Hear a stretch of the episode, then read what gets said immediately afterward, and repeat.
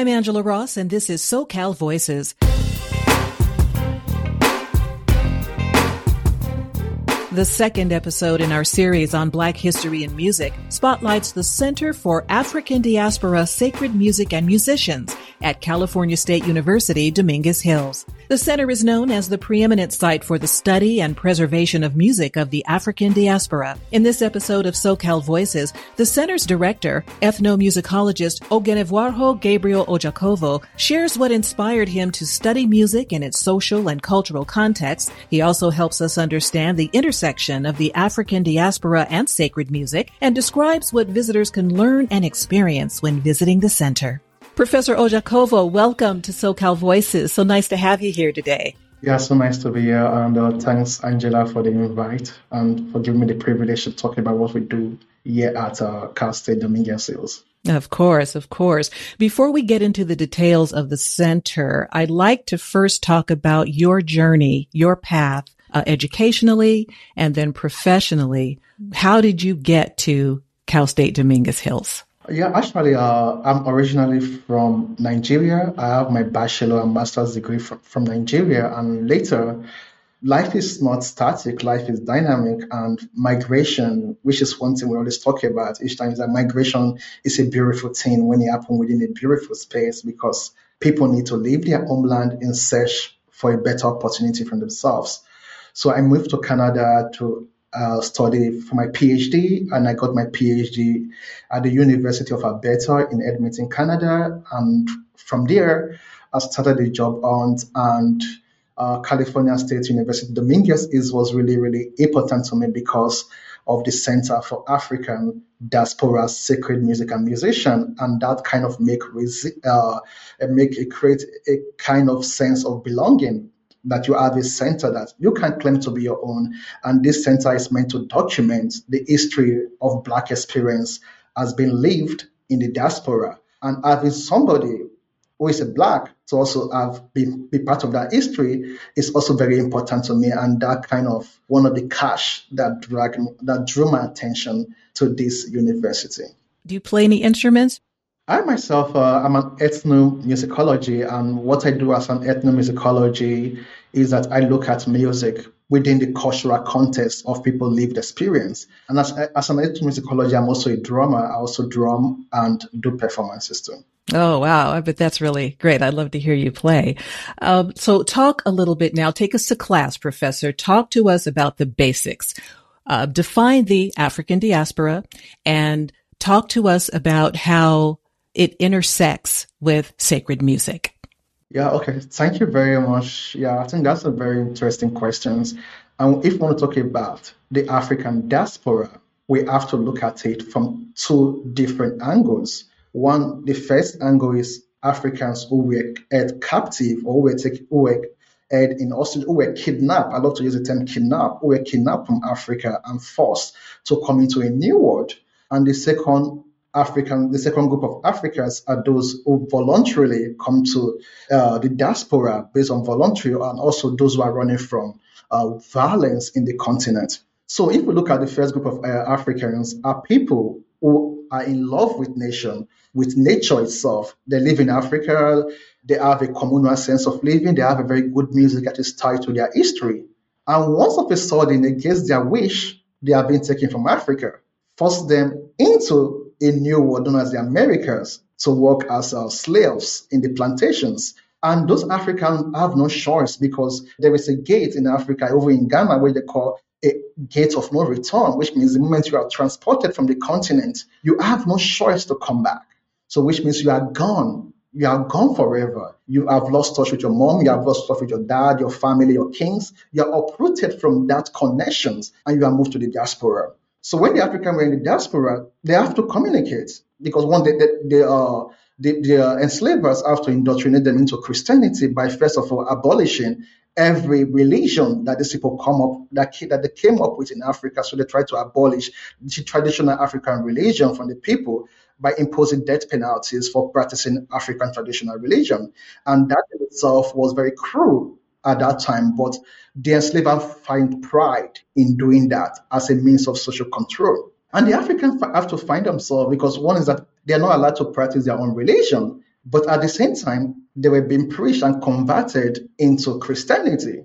And when they accept Christianity, they find out that most of the things in the Bible is that when they find out about when they got converted into Christianity, they discovered that the idea of slavery in itself is repugnant in the Bible, because the New Testament have come and Jesus Christ have tried to abolish that, like the issue of David, for example, the issue of Joseph, who was uh, sold into slavery, and how God delivered them. So these people, these uh, enslaved Africans now find a new pleasure, not really pleasure in the in the rich sense, but they find hope in the gospel, and that gave birth to the spirituals of the African, of the enslaved Africans. So these spirituals drew stories from the Bible, from David, stories about Joseph, and also it also helped to signal uh, uh, escape routes, and also it, it becomes a source of inspiration for uh, the enslaved Africans who were working at the plantation before the emancipation uh, era. Then we have the second group of African diaspora, are those who voluntarily migrate from Africa in search of academic opportunities, or they are they are being uh, or they are being um, targeted in their homeland and they are escaping as a result of war. So these people came to the diaspora, and so the African diaspora means two people coming together. One, the Africans who were originally uprooted from the homeland against their wish and taken to the new land, and also Africans who voluntarily migrate from Africa into the new land in search of a greener pasture for themselves and family. Mm-hmm. Talk about the importance of archiving and pulling together sacred music in a place and studying the diaspora and, and sacred music, that communication. Uh, I think uh, that's a very interesting question, because looking at the archive, we have uh, earlier notes from uh, about the spirituals were notes written by the colonizers themselves, were those re- notes written by those who enslaved the Africans, or those of the North written by people who try to evangelize Africans to accept Christianity.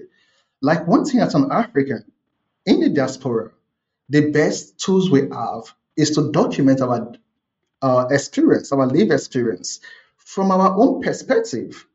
And how can we document it? Is by understanding the past, knowing what is happening in the present, and in order to create a, uh, a better way for we to understand the future. So what we try to do is to archive. We're archiving, like what we do at the, uh, California State University, Dominguez is at the Center for Sacred uh, African Diaspora Sacred Music and Musicians, is to archive the materials we have in the African diaspora. By archiving the materials, it means that we are archiving it from our own perspective. We are not being selective of the kind of material we archive, but instead we are being open to accepting African lived experience, which is the music itself, because we are archiving the music. Music has to do with the score and also the performances of uh, African musicians within the diaspora space. Because if we don't archive these materials, most times we cannot be able to have a purpose for somebody who wants to study, for example, Jester Eston, for example, looking to study him. Most people don't really know about him in the present day, or uh, Abbott McNeil, for example. Most people don't really understand. So we have to create that uh, uh, bulk of research by archiving those materials. And it's not about archiving. We are also trying to bring it known to the public. And how can we bring it not to the public is through, like, for example, in twenty twenty, we did art exhibition, exhibiting most of uh, Abbott McNeil uh, stuff and the, also the Abbott McNeil Jubilee Singers uh, uh, archive. So we expose members of the society to it. And also, we also try to commission new projects, new spirituals that tells the story of Africans and how Africans are being felt and how they live in their struggle and how they try to communicate those struggles. So we try to do interviews that try to shed light on them, and also create or commission new compositions that reflect the lived experience of African through spiritual in the present day. And we try to perform it as a concert. Mm-hmm. I wonder why more schools aren't doing what Cal State Dominguez Hills is doing. I, I think this is so powerful, and, and it's such a, a magnificent treasure, a, a real gift for the community to have this, this archive and this program and these opportunities uh, to study um, the sacred music of the African diaspora. What was it that was happening at the campus that made Cal State say, hey, we want to do this. We're going to do this here that maybe wasn't happening at, at other colleges or universities? Yeah, yeah, yeah. I think, yeah, that's a really uh, a critical question you just asked, because uh, we cannot really determine why other schools have not done it.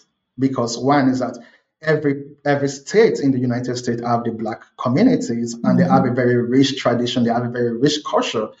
And I think what really makes the difference is the passion of the person who set up this uh, center. And we must give it to uh, Professor Ansonia Caldwell, who put all this together, because she herself was also a gospel music performer and a director. And she think, she sees this as a need, that we have a very big gap in documenting about African lived experience, mm-hmm. and also performing this concert to tell the story of the past to understand the present. And she tried to start a documentation as early as uh, in the nineties into the two thousands, collecting uh, collecting stuff that she can later and, and upon. And she started archiving it.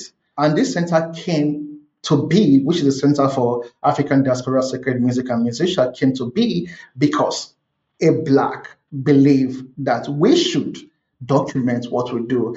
We have to give it to uh, the Georgia and Peyton Foundation for donating about one point six million dollars to archive all the materials we have, and also go into performances of these materials, and also go into art exhibition of these materials, and also making these materials not just only, not to be a desk material, but it's going to be a source of research for Africans and for the generation to come. Like in the words of Paul Robeson, who said, "What I'm fighting for now is not for me, but it's for what my children, your nephew, your grandchildren will see after we are gone." Mm-hmm. Talk about the process that you use to commission works and to get the material that you have archived at the center. How do you go about doing that? Yeah, I think that's a very uh, an interesting question, because what we do here is about archiving. And uh, What's the first stage at which Ansonia did was, most of the people, she built the connection, because one thing that without a connection, you can't know who owns this and who owns that. Mm-hmm. So the first thing we do is to get in touch with the musicians, because the musicians are the living archive, because they have the score, they have the performance, and they have the copyright to this performance. So we try to create that relationship with uh, the uh, with uh, the musicians and let them know that the material is treated for the purpose of archiving, and we want to document them. So we create that uh, relationship. And also, we also have the issue of trust. So once relationship is well created and trust is established, then the musicians and people who have uh, collections are willing to give them out for documentation purpose, not for the present, but for future research, and also for the present and also for future research, for people to understand African musicians in Southern California and also in the wider California region have been able to transform their music, and their music have progressed into what it is today. I know it's hard to isolate a favorite thing when you have so much richness and so much beauty in, in this project, but I wonder if there is a particular work that you have archived at the center, or a program that you have shared with your students that really speaks to you and uh, really tells the story of what you want people to really get about the African diaspora and sacred music. Is is there something that comes to mind? Yeah, I think uh, one thing that comes to mind is uh, from the archive we have, like, for example, the Abbott McNeil uh, and also the Abbott McNeil and the Abbott McNeil uh, Jubilee Singer. We mm. saw a very good transformation of how he was able to tour the world. One, touring the world, not for himself, but also to educate the masses of African music, gospel music in itself. Mm. And that is a very great privilege. Like, each time we go through the archive and my students sees this, my students were always amazed that, okay, because one thing we talk about in the present day is decolonization. Right. And they told me, oh, which means Abbott McNeil was able to decolonize the space by traveling to different continents to give different tours. And the audience were very, very receptive. And that kind of uh, creates a sense of belonging, that we can use music, which we inherited from our forefathers, and we can transform it and try to create a unique sound Mm. that is modern and we recon- uh, that is modern to us, and how we can make it to become part and parcel of our own history. You know, your role is to impart your knowledge to the students you you work with at the university, but I bet they teach you some things too. What what do you get from them through through this program, through the center? Yeah, I, I have a lot of experience uh, from my students. Like I'm teaching, uh, the current course I'm teaching now is music theory, also African American music. Mm-hmm. And yes, my students talk excellent stories about stories that was taught to them by their grandfather. You know, stories that have transcended different generations and it's been taught to them about spirituals in itself. And they give you an authentic experiences about that experience.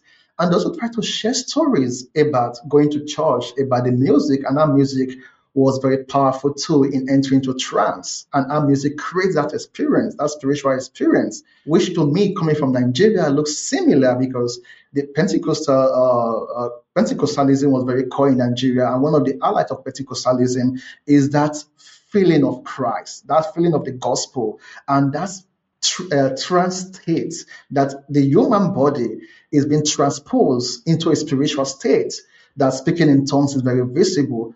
And each time my student tells me about these experiences in their church, in their community, and also within their band, which most of them are performing at, I kind of love these experiences because one is that I'm not just a teacher, I also learn from my students. Mm-hmm. And listening to my students shape my understanding of their own musical experience. And it also make me to see the space they are coming from and how to make that safe, very safe for them, and try to create a unique experience that all of us in the class is going to share together, and we'll, we'll be happy at the end of the day. I wonder what books you recommend to your students to get more information, to increase their appreciation and perspective about sacred music and about the African diaspora's role in this. What are some some books that you recommend people read? Yeah, I think one of the books we are using now is uh, African American Music and Introduction by uh, Bonim and um, uh, Matsby. It's, it's a very good uh, book that it just gives like a segue, like an introduction to African American music from spiritual, secular music, gospel, hip hop, R and B. So the book kind of exposed my students to uh, different areas, but there are a lot of books that if they want to read, there are a lot of books. And also, like I always tell my students, it's not all about reading, it's about listening. Go to your father's archive, go to the archive, understand what Patin Juba is, listen to Patin Juba, go understand spiritual, go to so-and-so site, also link them to the university site and also our archive where we have most of these materials, spiritual materials. So by listening, they understand the beat, they understand where the music was coming from. And they also understand the experience of the singers, because each time we talk about spirituals, we always talk about spiritual from the angle of looking at it, talking about the sacredness of the song or as part of accompanying a work song.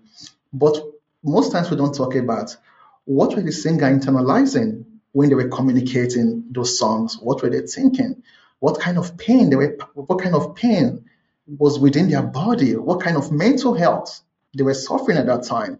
So by listening to those voices, by listening to the sound that comes from those voices, students will have a better appreciation of the music of African in the diaspora and how it forms part of their lived experience. Where can people go to learn more about you and learn more about this, this wonderful treasure at Cal State Dominguez Hills?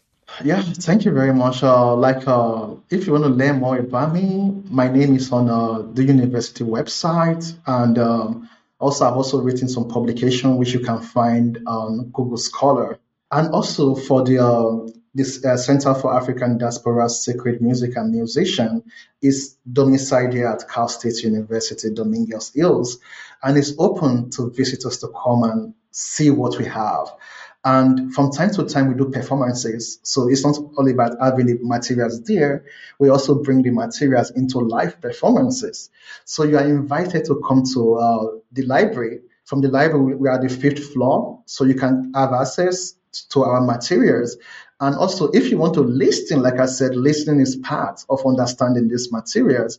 We do organize concerts. So we organize a concert in Jupe Tent. And also, we are planning a music festival and also a concert by next year, February, to mark Black History Month, where we are going to perform music of the lived experience of Blacks in Southern Californians and how it connects to their spirituality and how it defines their religious faith. That's excellent. I know a lot of people will look forward to uh, being at that event next year. That's going to be some beautiful stuff to hear. I wanted to talk to you a little bit more about your own approach to music. You know, you, you, what you studied. How did you get interested in that, and what keeps you interested? Yeah, uh, thank you very much. Uh, like, uh, originally, like I said, I'm from Nigeria, mm-hmm. and uh, growing up, music was part of the everyday life. You know, turning on the radio, turning on the T V, you find music as being part of the system. And that kind of drew me to the choir, where I belong to the choir. And from there, I learned, began to learn hymns and also perform. And that kind of uh, connects, and that kind of uh, led to the development of my appreciation for African sacred music. Mm-hmm. And unfortunately, there's one segue which most people don't talk about, which my PhD focus on, is on Islamic religious music, mm-hmm. because that kind of drew me to a different segue entirely. And I tried to look at how music has formed part of the Muslim life and identity. But at the same time, so coming to Canada, and way before I was done with my PhD, I began to look at within the Canadian landscape, and something was missing, because uh, uh, Arabs herself, you know, moved more than three hundred persons to Canada, and most of them settled in different parts of Canada, and some, some of them came to Edmonton, for example. And when they came to Edmonton, the white folks did not allow them to worship in the same church. So the blacks have to found their own church, which they call the First Baptist Church, located in downtown area. And that kind of struck me that why, what happened at that time? What is going on within this community that, you know, Canada said, we welcome every black slave running from persecution. Once they come to Canada, they have freedom. Mm-hmm. But they came to Canada, we ought to give them the freedom. But within the, but the, the freedom to worship in the same church where the white were being deprived. And that kind of pushed blacks to form their own church. Mm-hmm. And that is not what the Canadian dream really portended at that time. And that kind of drew my attention to, okay, something is really going on here. And I, I, I went around the city and I found that different African churches have sprung up. And I asked, the story is still the same. We don't feel welcome in this church because we have a different culture that does not tally with what they believe in. Or we dance in certain ways, which is repugnant to the established institution. So mm-hmm. we have to find our own church. And that kind of drew me to a new area that, okay, I need to research what is going on within the African diaspora, what is going on, and how we can make meaning of our Canada at that time that creates, that says, we welcome everybody. Come to Canada and you get freedom. And coming to Canada, they don't have freedom of worshiping in the same church. Right. And that kind of creates a kind of picture that I'm trying to unravel in my research, which I'm trying to look at, you know, African music in Canada in itself. But you can't talk about Canada, African music in Canada, without looking at the United States. Of course. Uh, Canada promised that safe haven. Mm-hmm. And going to the safe haven, there's also depravity of where to worship. You can't worship with us. You need to worship on your own because our culture are at par with each other. Hmm. Very interesting. What an interesting journey you've had. What an interesting path. And you've put all of that lived experience uh, to work in this wonderful center at Cal State Dominguez Hills. So thank you for the work that you're doing there and for all of the folks who have a part in maintaining this treasure and making it available to the public. And I would just encourage people to go and check it out as part of uh, your Black history education. There is a lot of richness to glean from learning about Black history, and this is part of it, and music is such a major, major part of our culture. So I want to thank you for uh, educating us today and for this session, and I wish you all the best as you continue in your work, Professor. Thank you very much. Thank you very much, Angela, and thanks for all you do at SoCal Voices. Oh, thank you. If this episode would be of value to someone you know, please share it with them. Your share helps someone you care about, and SoCal Voices reaches more people. Win-win. Thanks.